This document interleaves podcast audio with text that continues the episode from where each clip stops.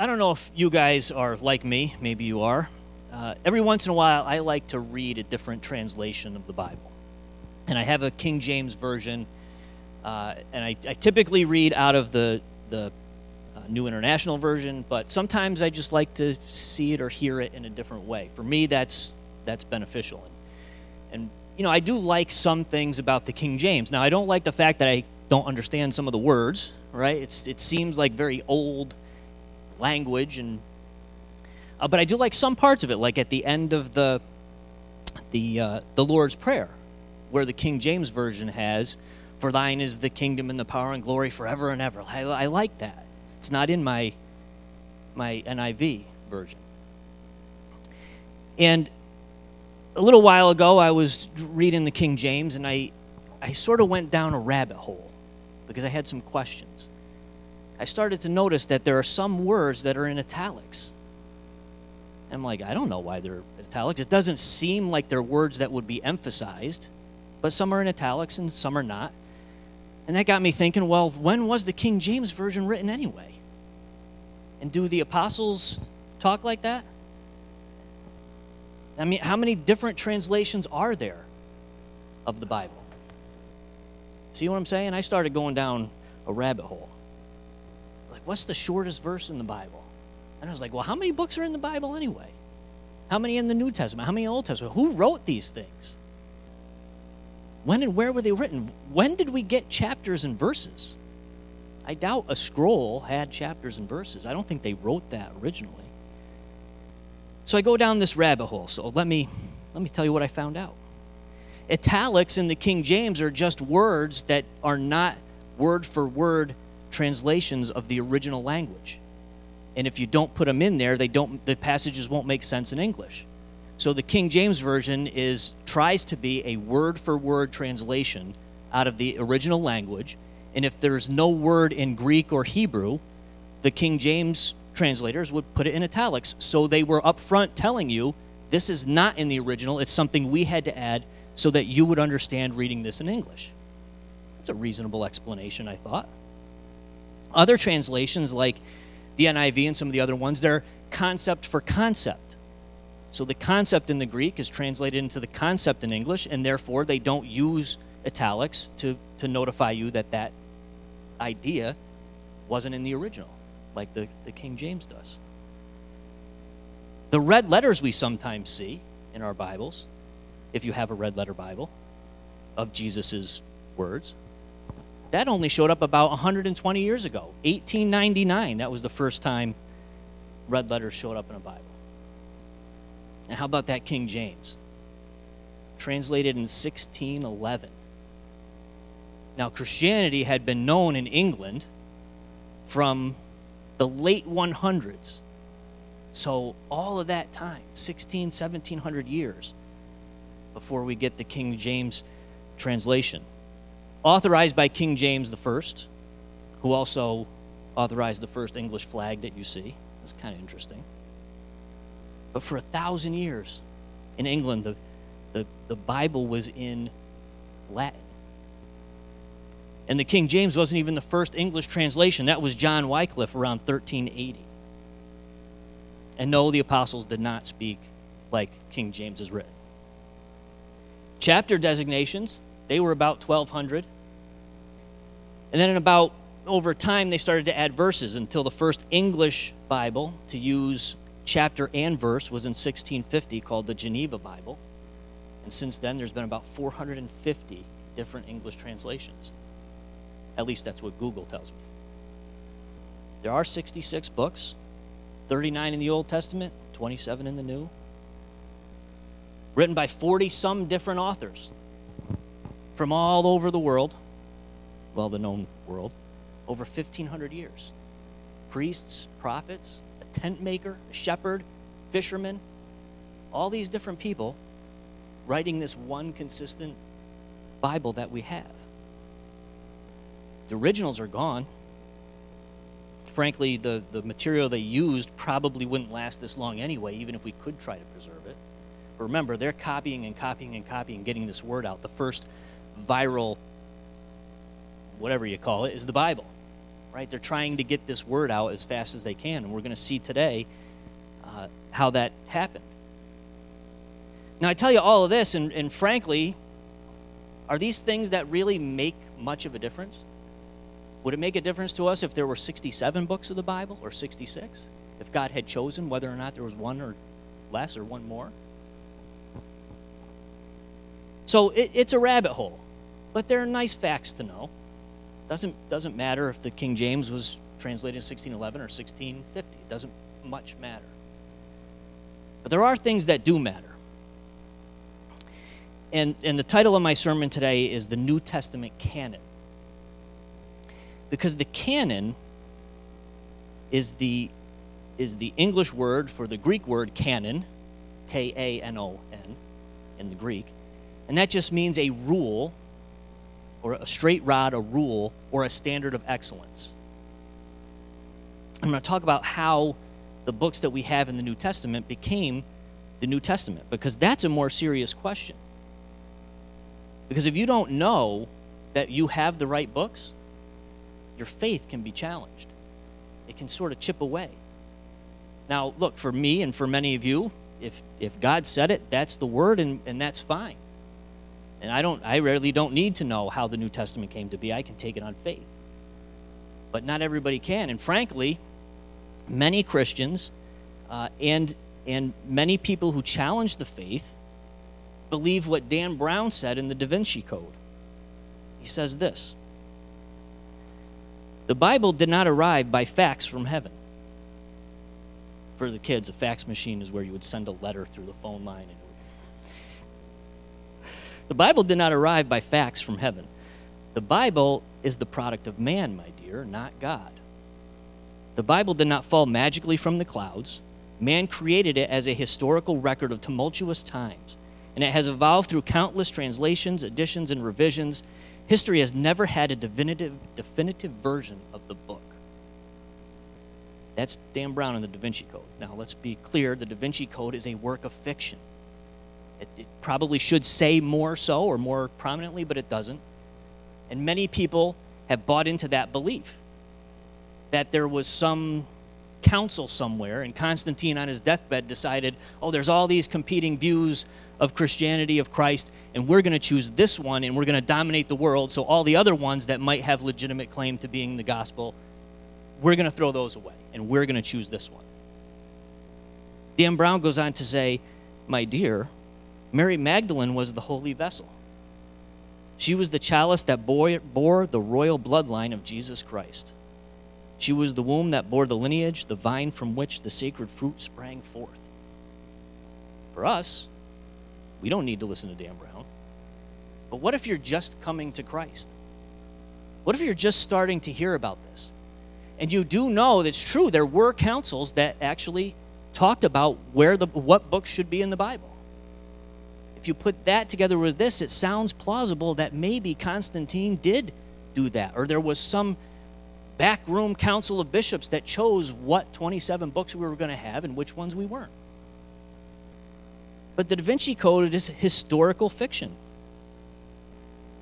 The process wasn't that the church fathers, because they wanted to dominate the world, picked the books they wanted, cleaned them up, edited them, and then put them in a book and sold it to everybody. That's not what happened. The canon of Scripture, the process of how we got the 27 books, is much more historically rooted than Dan Brown's Da Vinci Code. But there are some truths. In 1945, Muhammad Ali was digging a trench in the desert of Egypt. It was not his boxing uh, training. Not, that's not Muhammad Ali we're talking about. We're talking about Muhammad Ali, the uh, peasant in Egypt who was digging a trench. Now, depending upon the story you hear, he was either robbing a grave, mining for some material, some mineral, or he was digging an irrigation ditch. But no matter what he was doing, when he puts his shovel into the ground, he hits something hard and he digs up a, a uh, oh boy, the word's going to escape me. Scrolls were in it, but it was he, he it was a sealed up. Uh, oh, jeez, I don't know what it is. It's a it's a uh, a thing you drink out of. They used to keep water in them. A chalice or no, not a chalice. That's too small. You know, it's like a bucket. It's like a. We're gonna call it a bucket because I, a vase, a cistern. There you go.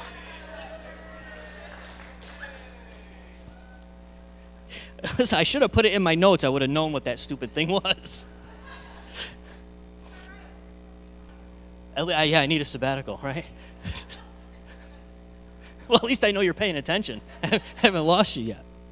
All right, so so he he finds this cistern. It's sealed up.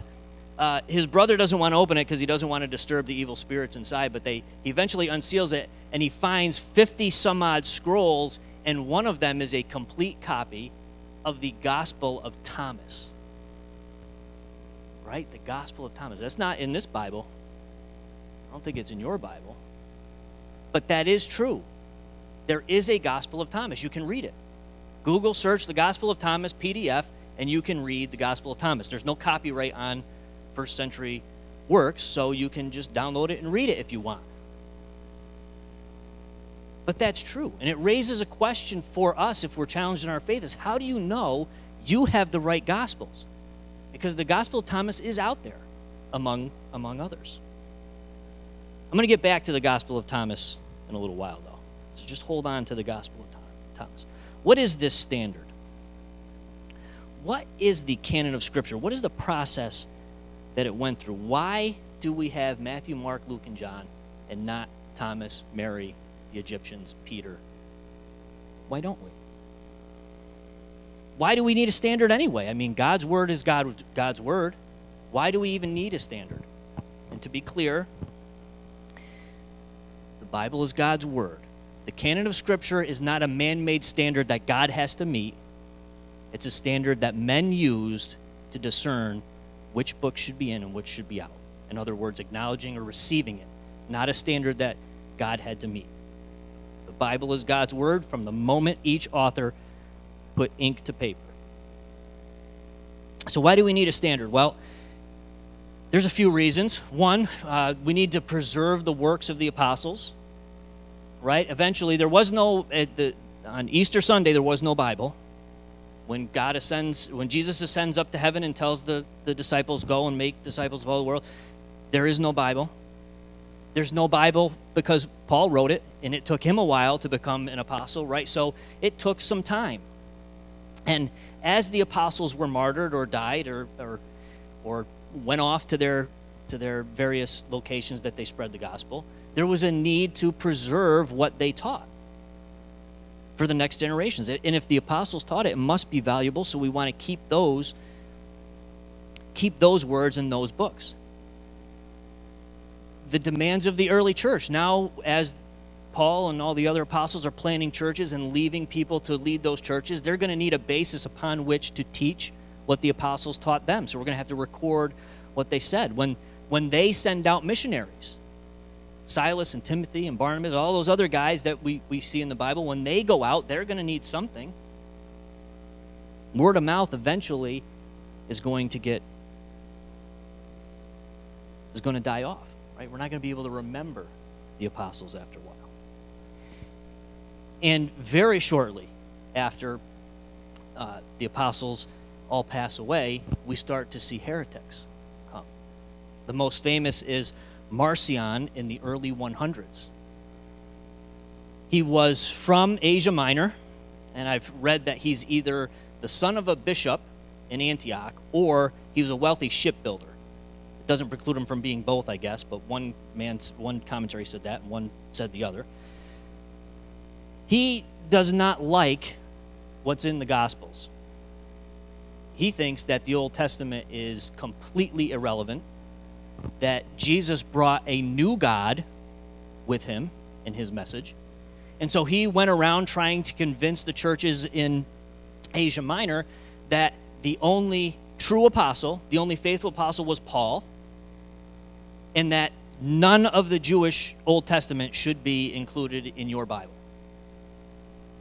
And for his trouble, Polycarp and Papias threw him out of their churches, so he went to Rome and he made a sizable donation to the church and he said look this is what your gospel should be a highly edited version of luke only and then some of Paul's letters.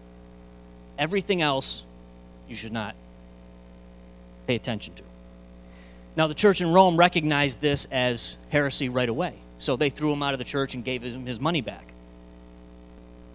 But it leads the church to say, listen, how do we know which ones we should have? And then there's a practical reason why we need to have, we need to know for sure which ones should be in, which book should be in, which should be out, and that's the persecution. Persecutions. You know, until Constantine comes in the early 300s, we have periods of persecution for the church. And in, on February 23rd, 23rd 302, in Nicomedia, in, which is in Asia Minor, Minor there's a, an account of what the persecutions were like under Diocletian. It says, Suddenly, while it was barely light, the prefect, together with the chief commanders, tribunes, and officers of the treasury, came to the church in Nicomedia. They forced the doors and searched everywhere for an image of the God. The holy scriptures were found and burnt. The church was abandoned to general pillage. Now, Diocletian is watching this whole thing from afar, and they're debating whether or not they should burn the church to the ground but remembering that when Nero did that, he nearly burned down half of Rome and helped build the church, they decided they were just going to dismantle the church. They decided not to burn it. But in those early 300s, when the worst of the persecutions were happening, there were many, many, many attempts to gather up the scriptures and burn them. Untold numbers of manuscripts were burned. The only library that survived was in, uh, I did write that one down, Caesarea and that lasted until the Muslims came in the late 16, 600s and burned that library. So, if your church is going to be attacked, if you may be killed, don't you want to know that you've got the right books and not some false teaching? Now, my focus today is going to be on the New Testament, mostly because of the time we have. Uh, but secondly, because by the year 250 BC, the Jewish Bible was generally and, and acknowledged to be what we have as our Old Testament today. Our Old Testament is the Bible that the apostles had. It's the one that Jesus refers to when he says the law and the prophets. He's referring to Moses and the prophets, the entire New Testament. And, and some scholars and commentators say that when Jesus says in Matthew 23 35, he refers to the blood of the righteous Abel to the blood of Zechariah, son of Berechiah, which are references to the first martyr in Genesis, and then Zechariah being the last in the historical timeline. It's not how our, our Old Testament is set up, but what most commentators believe is that Jesus is saying, bookending Genesis and and uh, it's Second Chronicles, but that's timeline. So Jesus refers to all of it, so that's good enough for me. I'm not going to go into which books got into the Old Testament because Jesus and the apostles repeatedly refer to the Old Testament as Scripture, we're going to take their authority as definitive. Now, from the book, The Canon of Scripture by F.F. F. Bruce, he says that the process involved uh, generally six sort of criteria, for lack of a better word. Apostolicity, apostolicity, I don't even know if that's right, apostolic authority, we'll call it. Antiquity, orthodoxy, Catholicity, not Catholic Church, but meaning universal, traditional recognition, and inspiration is what the process of these 27 books went through that we recognize today. Now, the primary test is is the book rooted in an, in an apostle? Now, make no mistake, this is not a technical definition because clearly Luke wasn't an apostle. Mark wasn't an apostle, uh, apostle, right? And even in Romans, like if I say who wrote Romans, everybody says Paul.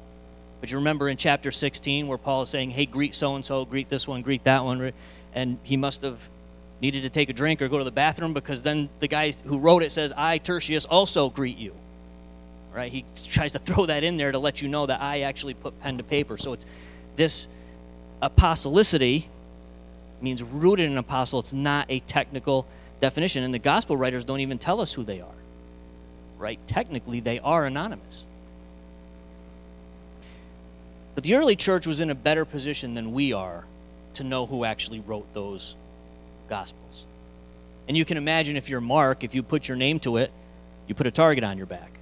So it's reasonable for us to assume that the gospel writers and, and some of the other books, they wouldn't put their name to it early on because of the, the persecution they faced. But Papias, between 60 and 130, tells us that Mark wrote Peter's gospel. He's only one or two generations away. It's not like we need to go figure out whether Mark wrote Peter's or Mark wrote Peter's version of the gospel today, 2,000 years later. Papias tell us. Even earlier than that, Clement of Rome, around 95, says, The apostles received the gospel for us from the Lord Jesus Christ. Jesus Christ was sent from God. The Christ, therefore, from God, and the apostles from the Christ. See, he's starting to root the Christian faith in the apostles' teachings that they learned from Jesus. Very, very early. 90, Paul might not, or uh, John may not have even passed away yet. 95 AD. They're already talking about this comes from the apostles. Within the Bible itself, Colossians 4:16, after this letter has been read to you, the, the point about being technical, after this letter has been read to you, see that it is also read in the church of the Laodiceans, and that you in turn read the letter from Laodicea. Paul's letter from Laodicea is not in the Bible. So it's not automatic. You know, if Peter wrote down his grocery list, that's not scripture. So there has to be some other criteria as well that we add to it. Antiquity just means that they were written early on, right? If they're if they were written after all the apostles died, they can't be from the apostles. Somebody else has to be writing it. And even though it may conform to all the message in the gospel, uh, if they were not written early, they wouldn't be accepted as Scripture. What was accepted as Scripture very early on, again in the year 95 and from, from 1 Clement of Rome, he refers to the four and only four Gospels Matthew, Mark, Luke, and John as the Gospels, as Scripture, along with First along with First Corinthians. So we're already acknowledging before the year 100 that these are Scripture very early. Around 100, there's a, a document called the Didache, which just mean, which is the teachings, sometimes called the teachings of the 12 apostles. Not written by an apostle, but it is edifying for the early church. It seemingly calls Matthew scripture, and it calls it, it refers to a curse in Deuteronomy about people who change scripture using that for people who change the New Testament. So very early. We're not talking Constantine time. Like we're 200 years before Constantine. So we can put that away and not worry that Constantine had anything to do with this, some evil nefarious plot to take over the world. Even Ignatius in the year 110. He's on his way to martyrdom. He's he's a bishop in Antioch. He's being taken to Rome to be martyred. He's writing letters to everybody on the way. He calls the four gospels we have scripture, include and then as well as 1 Corinthians, Ephesians, 1st and 2nd Timothy, Romans, Philippians, and Galatians. So before 115, 120, the first, second generation after the apostles, we've already got acknowledgement of what our Bible is going to become. Some people started to write lists, which is how we know where the where the lists are, or where the where the, the timeline is here. There's a something called the Muratorian fragment from 170 it's the first known written list of what should be in the New Testament. It's only a partial fragment, but what it has is 23 of the 27 books acknowledged as Scripture, and it could be the other four just are part of that other fragment. And the only ones that aren't there are Hebrews, James, 1st and 2nd Peter. Everything else by 170 is already accepted as Scripture. Interestingly enough, though, to, to F. F. Bruce's point about antiquity, the, the fragment also says the book called The Shepherd of Hermas, which was a very popular, and, and some people thought it should be in the Bible, that book, he says, cannot be in the Bible because it was not because it was written in our time, meaning 150 to 170. It's not written during the apostles' age. Another thing that a book would need to have if it was going to be considered was orthodoxy just just meaning it's consistent with the with the, the rest of the Bible. It can't be off on its own having its own theology. It can't claim that Jesus wasn't God like the Gospel of Peter does. It has to conform to the rest of the Bible. Some people did try to write historical fiction. There's something called the Acts of Paul, which does conform to the entire Bible. But the poor guy they found out who actually wrote it and then put Paul's name to it, they threw him out of the church as well as soon as they found out. And these books were known. There, weren't lost gospels. The Gospel of Peter was known around the year 200. The problem with the Gospel of Peter is it tries to tell us the story of when Jesus rose from the grave. Right? We don't have that in our gospels, that, that moment where he comes out. Gospel of Peter tells us there were three people that were came out, which doesn't seem to conform to our Bible, and that there was a talking cross that came around also. So that one that can't be in there. I said I would get back to the Gospel of Thomas, and I'll get to that here. The Gospel of Thomas is critics' favorite gospel to claim should be in the New Testament. The Jesus Seminar from a couple of decades ago, they actually, if I re- recall this correctly, they claim, this group of liberal and atheistic scholars claim that there is the sayings of Jesus in the Gospel of Thomas are more accurate than I think they said the Gospel of John, but one of the other Gospels. So, so all these scholars are claiming that's more, Gospel of Thomas is more accurate. And you know, there, it could be true. Look, in it, the Gospel of Thomas is just 114 sayings of Jesus. In number 90, it says, Jesus said, Come unto me, for my yoke is easy and my lordship is mild, and you will find repose for yourselves. That reminds us of what? Matthew 11, 28 through 30. Come to me, all you who all you who are weary and burdened, and I will give you rest. Take my yoke upon you and learn from me, for I am gentle and humble in heart, and you will find rest for your souls. For my yoke is easy and my burden is light. Matthew 11, 28, 30, and Gospel of Thomas, number 90, are kind of similar. There's no real problem there. But why can't the Gospel of Thomas be in the Bible? Let's go to number 114.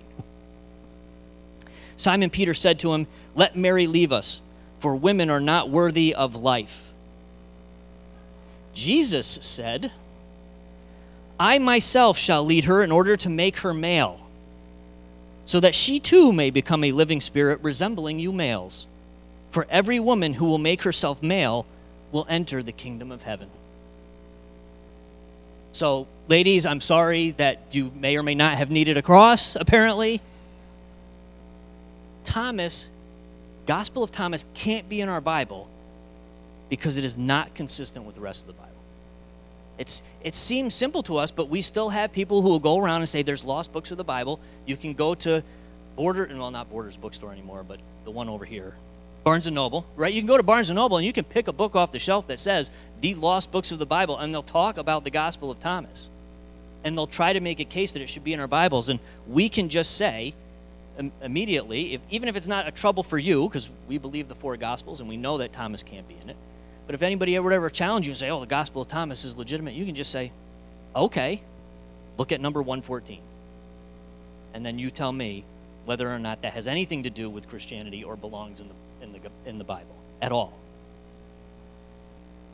I'm going to shorten up F.F. Bruce's two next points: Catholicity, meaning again, not Catholic, but universally accepted, and traditional recognition means the church uh, accepts it as a as a uh, as a whole. I'm just going to call it early and widespread acceptance or use by the church.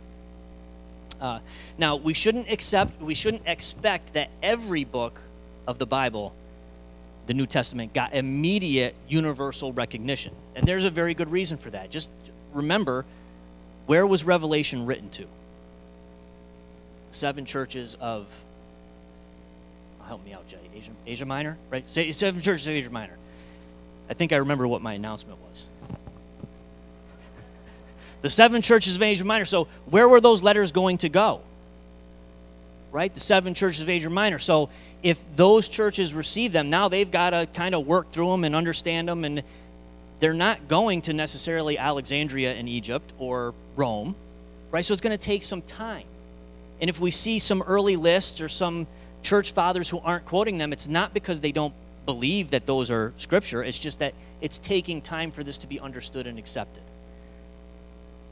But most of what we have, 22, 23 of our, of our books, are almost universally accepted right away with very few reservations. And the ones that do have reservations are reasonable. Like Hebrews, it's, it, it doesn't say who the author is, and people still, to this day, they're debating who the author is, right? But Hebrews is eventually accepted because of the weight of the other evidence, the inspiration of it, the orthodoxy, and probably, my guess would be, probably back then they had a better idea than we do today the source of Hebrews. Same with Jude, a couple of the others. And the church, they weren't necessarily deciding right away what books should be in. They had other issues they had to deal with. We saw Marcion already, but there were some people who believed that water baptism saved you. Right? The church has to kind of work through that stuff first before it can spend time deciding which books should or shouldn't be in it. Was Jesus really God or was he not? That's what the churches are sort of arguing over and sort of deciding.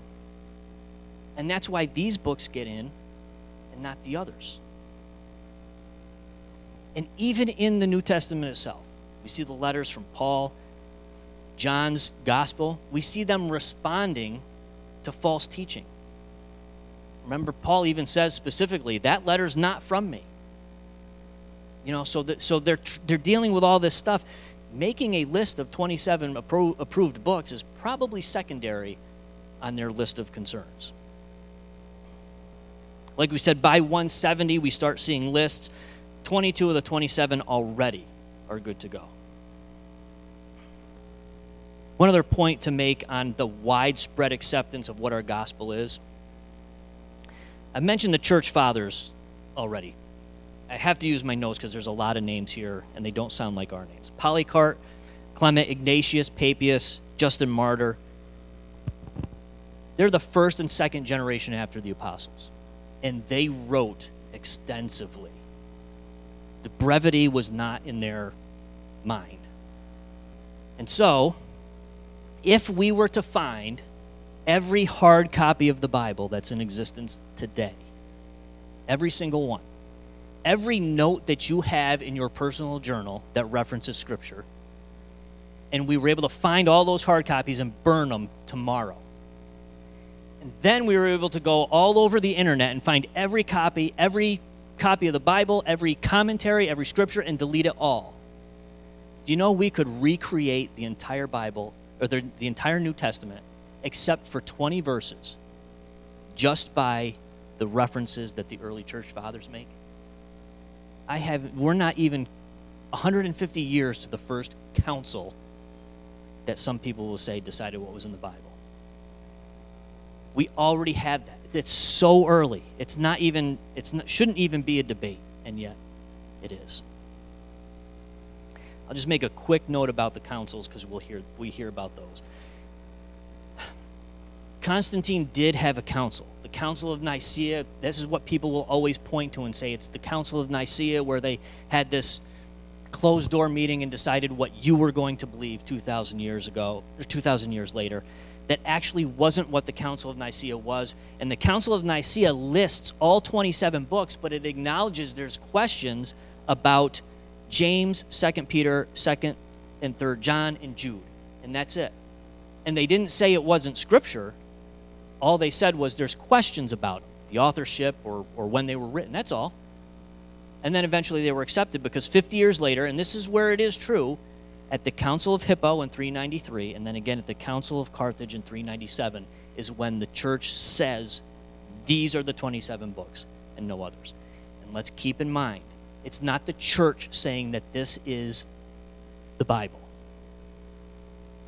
God inspires the Bible, it's God's Bible. We just have to receive it and acknowledge what ones should be in there and, and should not be. And that's what the canon of Scripture is. That's the standard we went through. Not some nonsense about people in a council somewhere deciding for you what you were going to believe. There weren't competing versions of Christianity. There were heresies, but they were always quickly and universally condemned. They didn't it's not like there was one church over here, one church over here, and we're going to battle it out. That's that's not what happened. And the reason is is because this is God's Bible. No matter what we try to say or do about it, it's going to end up with those 27 books. Our criteria that gives us comfort knowing that there was a process and there was historical evidence to back this up gives us comfort and strength, but it's God's Bible. He's the one who is going to decide what is in and what is out. As the worship team comes up to sing us out, as a postscript, postscript, I will just say, if you happen to be interested in this sort of stuff, uh, I took this information from two books. I mentioned the Canon of Scripture by F.F. F. Bruce. Another good one is a general introduction of the Bible by Norman Geisler. They've got a chart that shows where these lists and, and uh, church fathers come out and how they how they uh, have acknowledged the Bible early on. If you're not a reader, you can go to YouTube. Uh, Mike Winger and Michael Kruger are both very good at explaining this. Uh, Mike, Michael Kruger actually has a blog called the Canon Fodder blog, which is very interesting if you want to get deep into it. And of course, Steve Gregg and his app, The Narrow Path, are very good. All right, let's pray. Father God, we thank you for the opportunity to know your word. We thank you that you have preserved the scripture for us. We thank you that we have a historical basis that we can base our faith upon. Our faith is in you, Jesus. We, we know that. We acknowledge that. The historical truth of the Bible helps us to understand you, to understand that this was not a man made, put together Bible. No matter what the Da Vinci Code says, no matter who challenges us, we not only have God's Word, we have history. God, we thank you for that. May we remain strong in the faith unto the end.